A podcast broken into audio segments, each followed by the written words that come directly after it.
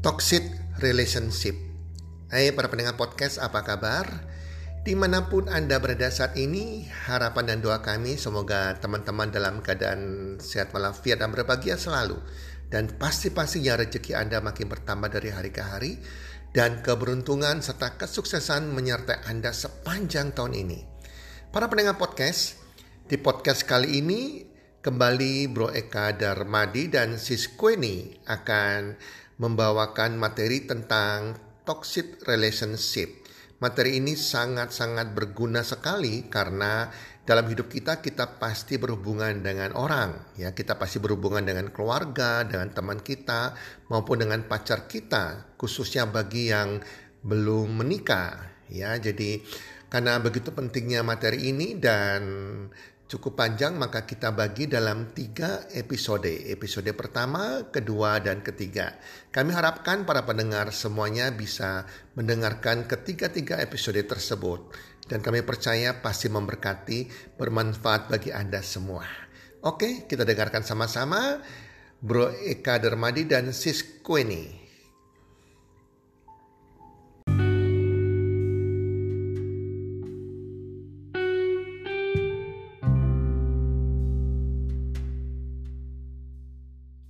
Halo semua, pada episode podcast kali ini masih de dengan tema yang sama yaitu toxic relationship tapi yang kali ini adalah edisi untuk couple atau untuk pacar kalian gitu loh. Nah, sekali lagi pada episode kali ini saya mengundang teman saya Queenie. Halo Queenie. Hai Eka, akhirnya. Thank you ya udah ngisi sampai episode ketiga tentang toxic relationship edisi couple atau pacar kalian gitu.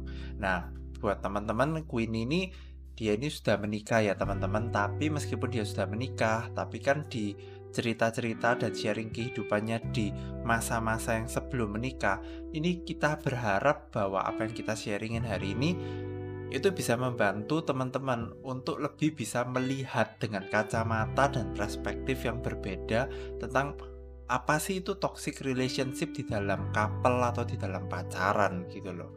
Oke, tanpa panjang lebar langsung aja kita masuk ke materi ya teman-teman. Nah, Queen, menurut kamu toxic relationship di dalam hubungan pacaran itu seperti apa sih?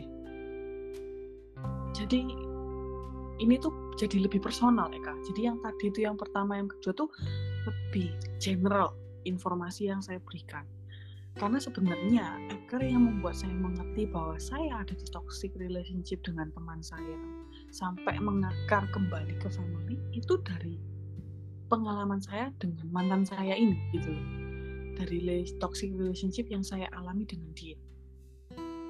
Jadi lebih personal sih gitu. Jadi toxic relationship di dalam pacaran ini lebih akan spesifik ke pengalaman saya gitu tapi ini cukup luas loh karena melibatkan banyak faktor gitu. It's okay it's okay enggak apa-apa. Jadi kamu bisa mulai menceritain tentang toxic relationship yang kamu pernah alami itu kayak gimana sih? Oke okay. jadi uh, di relationship saya ini tuh sebenarnya awalnya tuh fine fine aja di first month gitu pacaran pertama benar tapi sebenarnya saat itu sudah mulai ada yang janggal intinya saya akan persingkat karena kan kalau saya ceritakan jadi kesannya kan kayak tidak menyenangkan ceritanya itu. Jadi dalam relationship entah itu family dan teman itu juga bisa terjadi. Tapi yang terjadi di dalam relationship saya ini adalah saya mengalami abuse relationship yang by words. Words and self image and everything dan di dalam sini itu melibatkan manipulasi melibatkan cara untuk saya kayak saya dikonvince tentang apa yang dia pandang terhadap diri saya. Dan itu menjadi sesuatu yang toksik gitu loh. Jadi sesuatu yang tidak membangun diri saya malah merusak. Gitu. Jadi di dalam hubungan saya saat itu dia selalu bilang bahwa saya harus berubah untuk diri saya sendiri. Loh base-nya bagus kalimatnya bagus. Tapi caranya dia itu menjadi sebuah manipulasi. Jadi mohon dipahami ya, Kak. uh, dia ini juga orangnya cukup religius dalam masalah keagamaan jadi apa yang dia berkatakan kebanyakan terdengar benar tapi somehow hasilnya nggak baik. Ibarat gini kalau pohon mangga ditanam hasilnya pasti mangga gitu kan. Tapi ini anehnya kedoknya itu iklannya. Iklannya itu apel tapi ketika saya panen durian penuh dengan duri. Nah apa yang terjadi? Saya abuse words-nya itu lebih sing seperti ini. Jadi gini ya abuse kata-kata itu butuh waktu bertahun-tahun untuk sembuh. Dan saya kok sampai ngomong ya hati-hati gitu gimana? Karena banyak orang yang selalu bilang gini meremehkan abuse ini misalnya orang tua ada orang tua yang pernah bilang sama saya tuh kayak ayah itu ya wis lah ya anak anak itu ya kita wis ya perlu lah ya dikerasi siti pokoknya kan nggak mukul sama ya sama pacar juga bisa efeknya sama loh. Aku kan nggak mukul nggak main tangan. Tapi mulutnya. Atau kayak misalnya saya pernah di posisi waktu saya menghilangkan barang yang berarti untuk hubungan kita. Saya mungkin cincin kembaran itu ya kita saya tak mau spesify saat itu saya harus beliin dia makanan saya take away saya ketemu sama dia dia marah sama saya. Saya udah di mana-manain dibilang kayak kok nggak tahu apa yang aku mau? Padahal loh saya telepon dia kamu pesen apa? Berarti kan saya memberikan pilihan. Terus dia bilang ya kamu coba pikir aku maunya apa? Gitu kan. Terus saya belikan makanan yang kebetulan dua-duanya kesukaan saya dan saya tahu dia juga suka. Jadi dia bisa pilih kalau dia nggak mau yang mie saya makan yang nasi. Eh nggak mau yang mie saya makan yang mie. Nanti kalau dia nggak mau yang roti ya saya makan yang nasi. Kan gitu logikanya. Tapi ternyata sampai sana dia muara dia suruh saya berdiri. Saya disuruh tuang sendok suar sendok makanan itu ke tong sampah. Ibu dia dia bukan abuse. Dia cuma menyatakan bahwa dia marah. Tapi kan itu sudah kayak abuse ya ibarat kayak kamu disetrap gitu loh sama orang gitu kan. Itu sudah very abusive and it's wounded. Maksudnya benar-benar membekas di hati.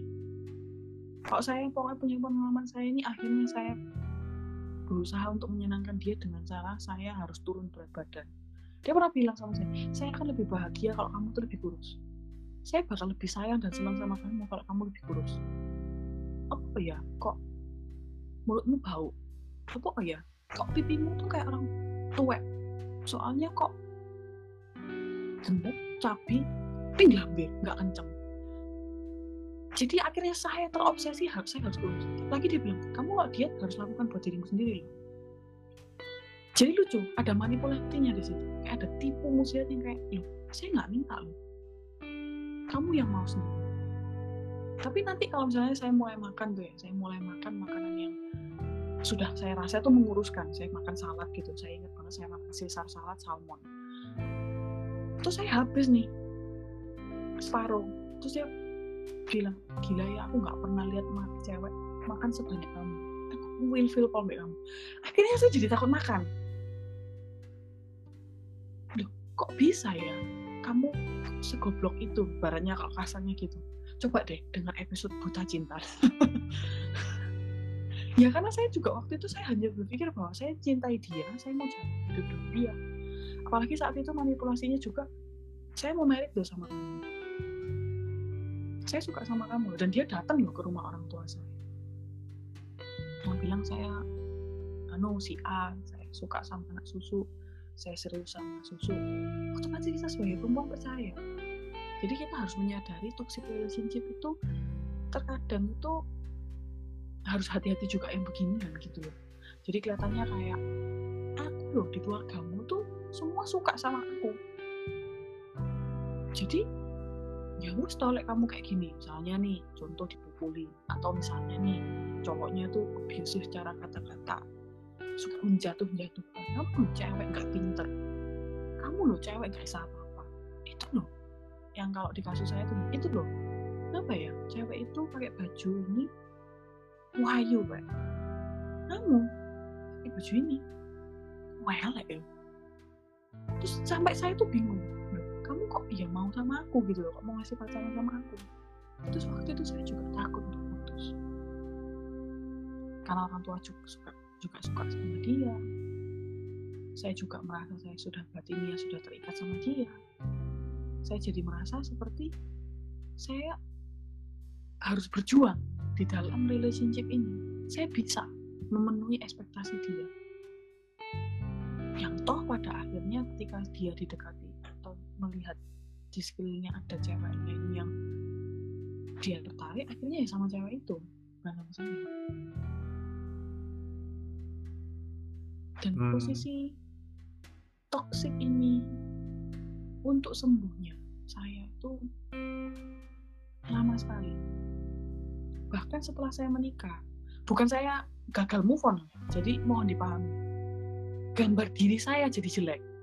Jadi jangan kayak kalau saya bilang saya masih dalam proses sembuh ketika saya sama suami saya. Terus ada yang asumsi nggak move on ya? Masih beratin cowoknya? Nonehi beneran tapi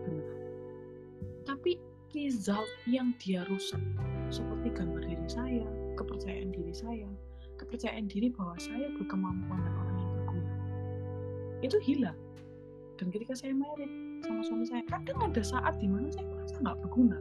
Terus akhirnya saya nangis saya bisa tantrum sendiri dan saya bersyukur suami saya dari pacaran bahkan dari PDKT dia udah tahu saya punya luka ini jadi dia bilang aku mau kamu sembuh. Aku mau jalan dan jalani perjalanan kesembuhan ini bersama-sama. Kebetulan dia bisa mengerti post traumatic event gitu. Uh, jadi mohon dipahami dari pa- para wanita ketika kita butuh cinta nggak bisa sama kita. Benar-benar tulus mencintai. Tapi kalau kita sudah uh, babak belur keluarlah gitu misalnya nih ada yang bilang sama saya gini Halo, kalau misalnya kamu nggak mau putus, kamu tunggu diputusin aja. Kalau saya dalam posisi abusive relationship, mau cowoknya yang mutusin, mau cowoknya selingkuh, atau nggak selingkuh, atau cowoknya tertarik sama cewek lain padahal masih sama kamu. Yang penting nggak sama cowok itu nantinya, itu yang terbaik. Daripada kamu belani kelihatan menang. Oh ya saya yang putusin dia. Saya yang dapet cowok duluan daripada dia. It's not a competition. What matters is you are safe. You are no longer in that relationship with that toxic person. Kayak gitu. Tanda-tandanya gimana ya Queen kok bisa awalnya terjadi seperti itu tandanya dari awal protes misalnya. Dia udah mulai memanipulasi. Kayak seakan-akan kamu selalu setelah saya putus ya saya setahun selalu menyalahkan diri saya sendiri. Saya selalu merasa saya itu orang paling salah sampai-sampai saya harus mendapatkan pertolongan dari saya konseling sama psikolog waduh sekolah gendeng ya kamu. It's okay. Kalau kamu butuh pertolongan setelah kamu mengalami that abusive relationship dapatkanlah pertolongan itu ke profesional. Karena kalau kamu curhat sama orang misalnya ke agama pemimpin agama mereka bukan trained person yang bisa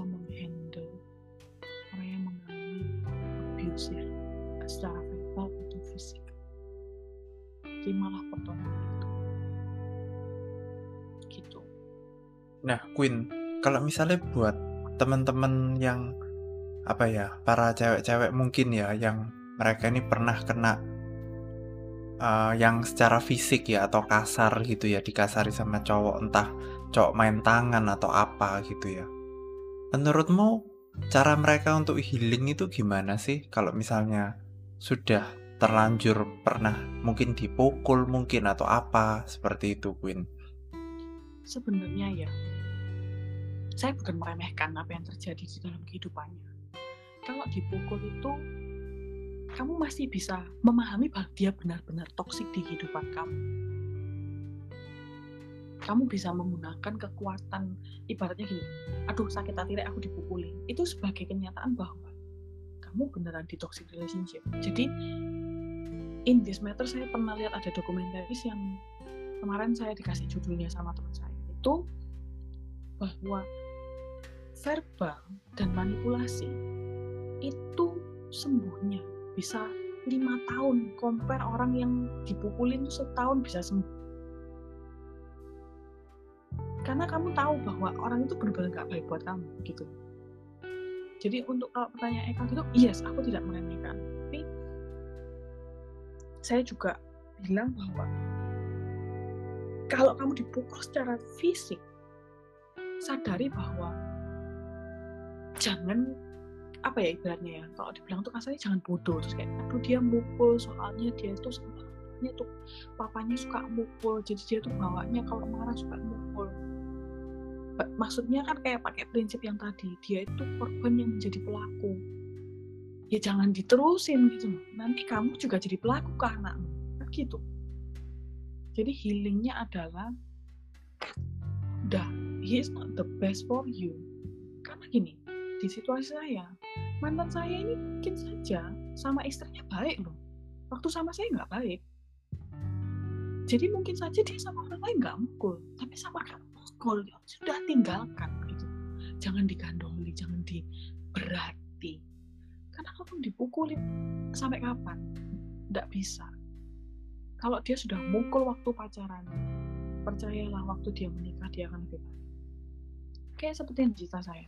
Jadi saya sudah di verbal abuse terus manipulatif terus kalau marah kalau sudah nggak tahan bisa sampai hunting barang. Sampai saya ketakutan. Ya sih duitnya banyak bisa beli lagi. Tapi action dia banting-banting barang itu itu melukai saya yang saya nggak bisa lupa. Yang saya akhirnya juga trauma di situ. Kalau suami saya marah dia nggak ngapa-ngapain saya sudah kayak ketakutan kalau dia mau lempar barang.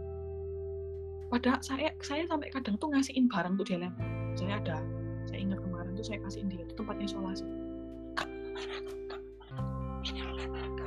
Lemparin ke aku. Saya sampai kayak gitu. Sampai dia kayak bingung. Aku nggak bakal lempar ini ke kamu sih. Terus aku bilang nggak mungkin. Kamu pasti mau marah. Kalau kamu nggak lempar kamu nggak biasa. Dan itu pas ketika saya tarik saya ingat. Teman saya tuh banting HP-nya banting HP sama laptop.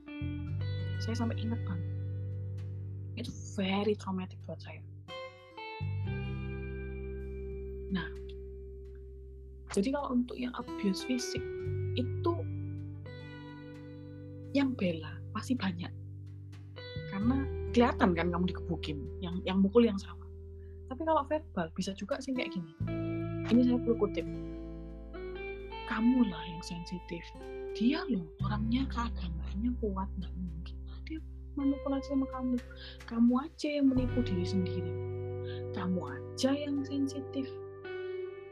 Ini teman saya loh ngomong kayak gitu. Terus ada teman saya sampai bilang kayak gini.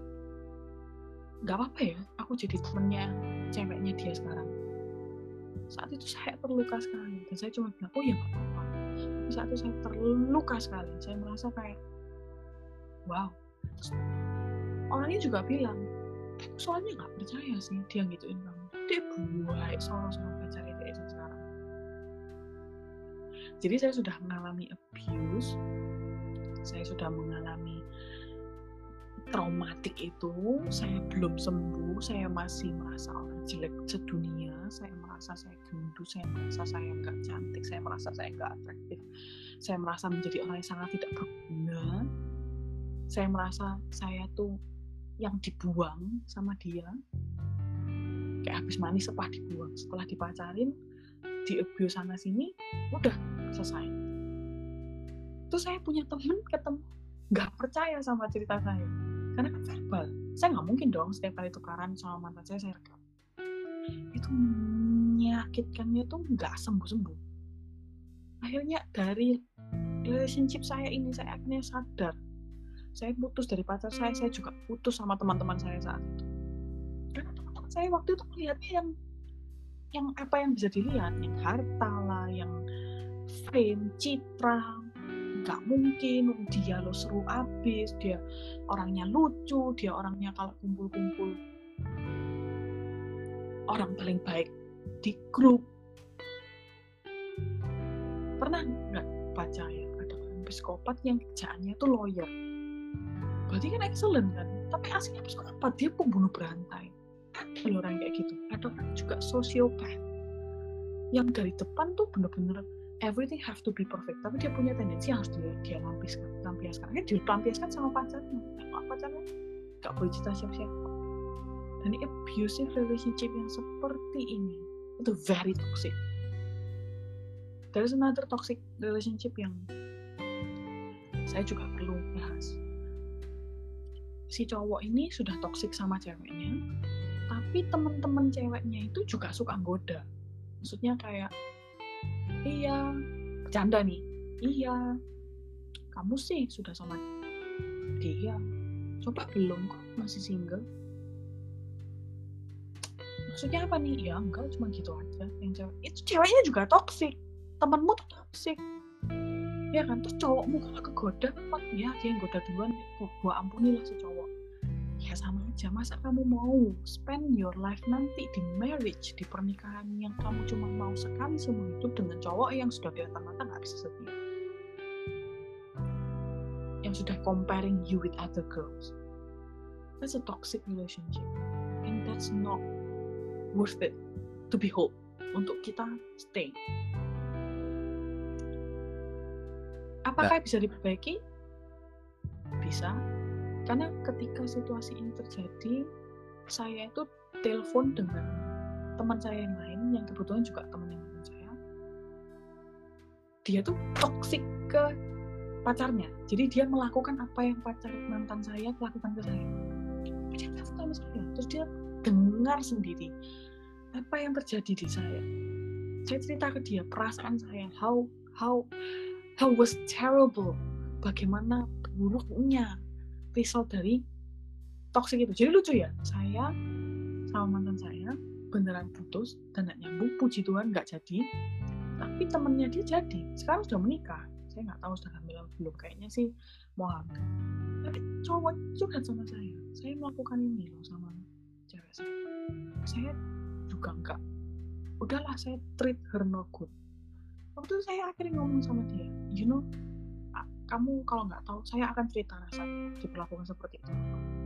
Dan dia punya betul punya prinsip yang sama dengan mantan saya. Loh kalau misalnya punya istri ya udahlah ya istrinya harus bisa terima dong kalau misalnya cowoknya ada kekurangan. Jadi dia merasa toksik itu sebagai kekurangan yang harus diterima. So, harus mengedukasi nih cowok di saat saya lagi patah hati itu loh. Waktu itu hati saya hancur karena saya bisa memperbaiki hubungannya dia dia bisa berubah dia bisa baik sama pacarnya lagi dan akhirnya mereka menikah ya sampai sekarang dia nggak abusive ke istrinya itu. Tapi saya justru malah tetap di abusive. Dan jadi ibaratnya gini yang situ yang cowoknya yang sadar. Kalau aku yang sadar akunya yang sadar. Mantan saya itu cuma sadar waktu terakhir waktu itu kita jalan nyebrang jalan dia bilang begini aku sadar aku mulai sekarang ini aku nggak akan memperlakukan istriku seperti aku memperlakukan sama kamu. Terus saya mungkin terus kamu nggak mau sama aku? Kamu, kamu masih di sebelah aku masih pacarku loh maksudnya kayak kita masih bareng loh gitu ya mungkin ya kamu pokoknya nggak mau aku itu mau aku deh aku sampai terengah jadi ibaratnya aku yang merubah kamu ibaratnya kayak aku yang prepare kamu buat orang lain gitu loh itu juga menyakitkan loh. Itu sembuhnya itu buat dia mah. Cuman minta enaknya oh ya pokoknya aku sekarang udah gak akan masalah lagi lah sama cewek pun di depan istriku. Ya aku akan bahagia dengan istriku. Hei yang kamu lakukan cewek itu ya apa? Ke aku gimana? Sembuhnya gimana? Itu yang akhirnya saya harus hadapi bertahun-tahun. Yang terima akibatnya suami saya. Kadang saya nggak bisa percaya sama dia saya bilang kamu akan sakitin saya. Sampai dia tuh kayak ya bukan kayak tiba-tiba saya datang sama dia kamu kan sakitin dia mungkin ada hal-hal tertentu yang menginginkan saya akan situasi dan abuse yang saya pernah alami. Akhirnya saya kayak protektif sama suami saya. Suami saya yang akhirnya pelan-pelan dia harus mengupas bawang saya dan membantu saya sembuh dari luka itu. Jadi diperbaikinya bisa dua. Satu kamu perbaiki sendiri dan most likely itu yang terjadi. Jangan pernah harap cowokmu berubah. Yang saya ceritakan tadi itu satu dari seribu yang akhirnya kepelaminan dan berakhir bahagia tapi satu dari seribu. Terus sebentar lagi. Ada 99 90 999 orang lainnya. Itu terbagi se sepertiga. Berarti kurang lebih 200 orangan. Itu berubah tapi setelah menikah yuk kuat mana? Kamu di abuse lagi dan kamu berakhir di pernikahan yang seperti mereka. Karena kamu harus pleasing him constantly. Kamu selalu tidak pernah cukup tidak pernah cantik tidak pernah enough for dia. Tapi kalau yang sisanya gimana? Ya sisanya berakhir putus dan endingnya sama orang lain. Yang lebih sayang, lebih perhatian, lebih sayang dan bisa membangun rumah tangga yang baik, bahagia bersama kami. Kalau saya, saya milih yang terakhir. Saya memilih dengan orang-orang yang bisa sayang saya, yang tidak pernah abuse saya dan mau menjalani kesembuhan itu bersama saya. Oh, wow so deep ya untuk pembahasan yang tentang couple ya Queen ya. Karena persemu. Dan hmm. dari situ loh saya bisa sadar siapa teman saya yang toksik. Saya juga akhirnya juga tahu bahwa saya juga mengalami toksik dari orang tua saya. Yang akhirnya saya punya mindset yang sama. Bahwa oh iya cowok ini abusive ke saya saya bisa kok jalaninnya karena mungkin saya lihat papa mama saya yang kayak mereka punya struggle-nya sendiri ketidakcocokannya mereka sendiri dan mereka berusaha pernikahan itu berjalan. Kan mereka sudah menikah. Tapi kan saya belum. Tapi saya juga sudah berpikir bahwa saya harus martir sama nih cowok. Padahal baru pacaran. Loh mm -mm. ngerti maksudnya? Jadi toksik orang tua saya kebawa ke saya bahwa ya bener papa mama saya bukan uh, yang mereka lakukan di dalam pernikahan mereka bukan toksik tapi cara mereka menyampaikan didikannya mereka ke saya yang menjadi toksik di hidup saya. Bahwa kayak kamu harus terima cowokmu apa adanya. Kalau kamu sudah sayang kamu udah serius sama tuh cowok kamu harus terima segala kekurangan dan kelebihan cowokmu itu. Aku saya dikasih pengertian kayak gitu? Kelihatannya bener kan? Tapi nggak dikasih guidance. Tidak dikasih guidance. Saya garis bawahi lagi saya tidak dikasih guidance. Jadi sama cowok ini saya kayak kayak gini saya terima dia. Apa adanya. Dengan semua sifat dan keburukan dia. Kurang lebihnya saya jalan. Apalagi saat itu dia sangat mapan. Orang kaya gitu. Jadi kan keluarga saya bilang udah cocok. Kamu sama dia itu sudah enak hidupnya. Secara ekonomi. Tapi kalau di nalam aku nangis terus pasti. Mungkin nggak nangis saja saya mati karena dua minggu sebelum saya putus saya tuh pingsan di CW karena saya nggak makan. Saya turun 17 kilo. Saya tinggi itu 165 tapi berat saya itu sempat 45 kilo. 45 kilo tuh catching beating. Ya mungkin ada ya orang sana yang orang luar sana yang 165 berat 45 tapi kan natural. Mereka bawaannya kurus. Tapi saya ini posisi dari sekian 60 kilo sekian saya turun jadi 45 kilo. Ya dalam waktu tiga bulan loh. Karena kan saya pacaran sama dia cuma setahun. Berarti kan saya ada kurun waktu yang singkat untuk lose weight. Itu aja kurang bagus loh. Kurang satisfying for him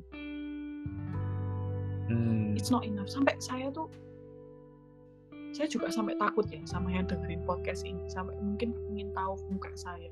Saya nggak jelek-jelek amat kok. Tapi dari cerita dia saya tuh gak jelek banget gitu loh sampai saya ketawa. Dan saya bersyukur suami saya saya gendut.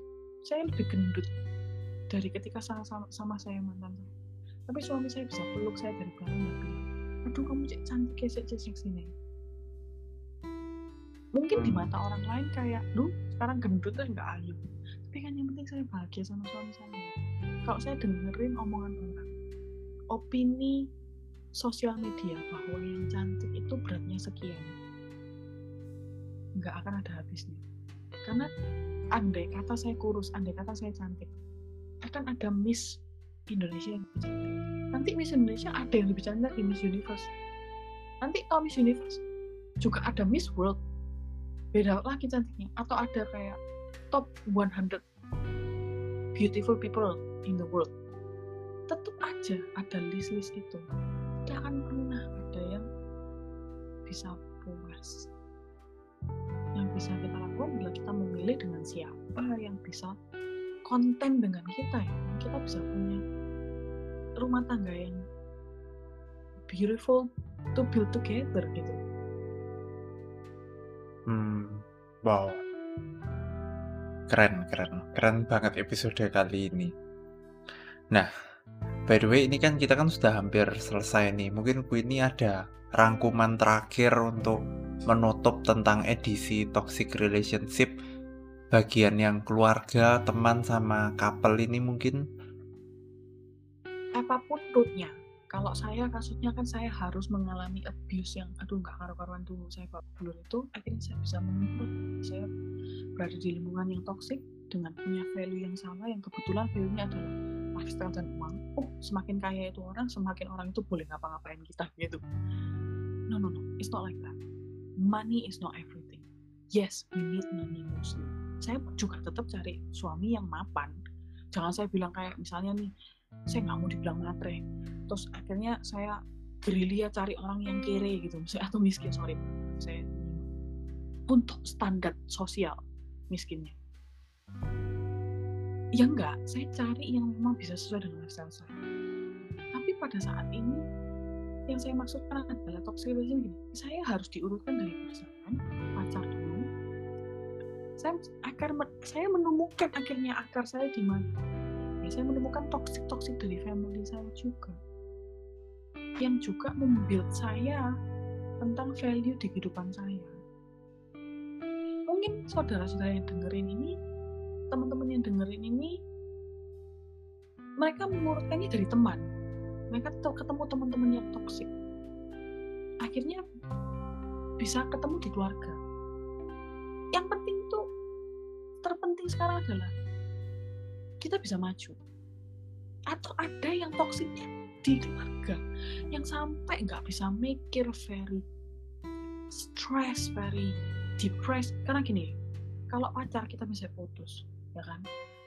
Kalau teman kita bisa putus hubungan sama teman tapi kalau sama keluarga bisa dan itu bisa menjadi situasi yang very very desperate.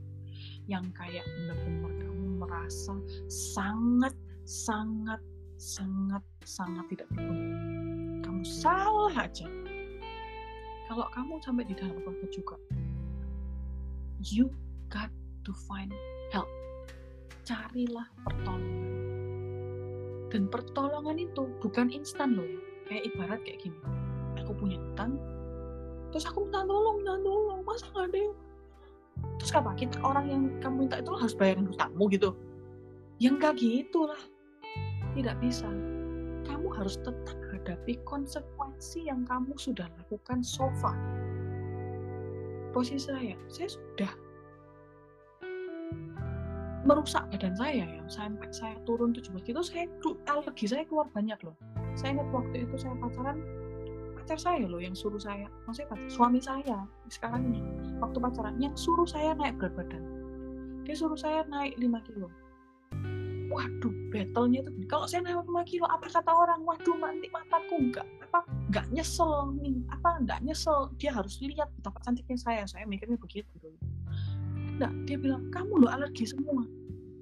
Makan ini kepalanya sakit badannya so weak badannya so lemah.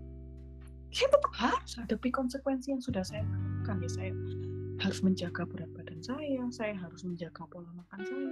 Kalau kamu menghadapi persoalan persoalan itu dalam posisi hutang hadapilah hutangmu.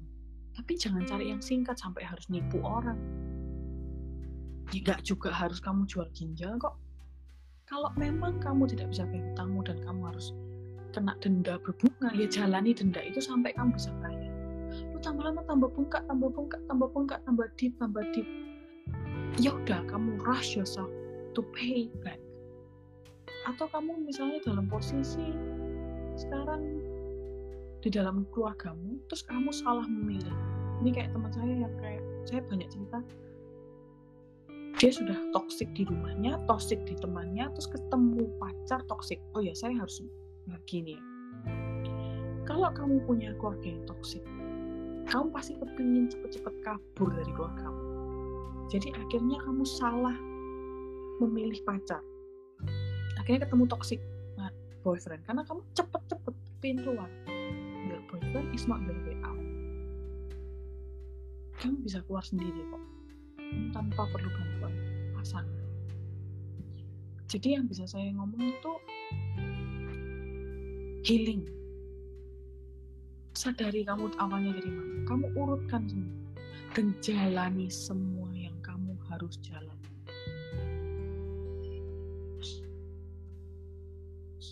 Wow, keren banget Winnie. By the way, thank you ya. Kamu udah nyempatin waktu buat mengisi dari tiga episode toxic relationship ini ya Queenie ya.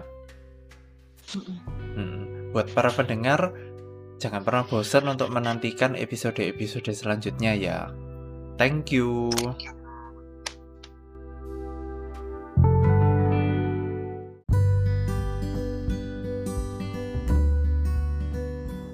Terima kasih sudah mendengarkan podcast kami. Teman, jika Anda rasa bermanfaat podcast kami ini, Anda bisa menginfokan kepada rekan kerja Anda, keluarga Anda, teman ataupun sahabat Anda. Dan jika ada hal-hal yang Anda ingin tanyakan kepada kami ataupun topik-topik apa yang Anda ingin kami bawakan, kami sampaikan, Anda bisa DM kami di Instagram kami healthcommunity.id. Salam one two three, salam sehat, sejahtera dan bahagia.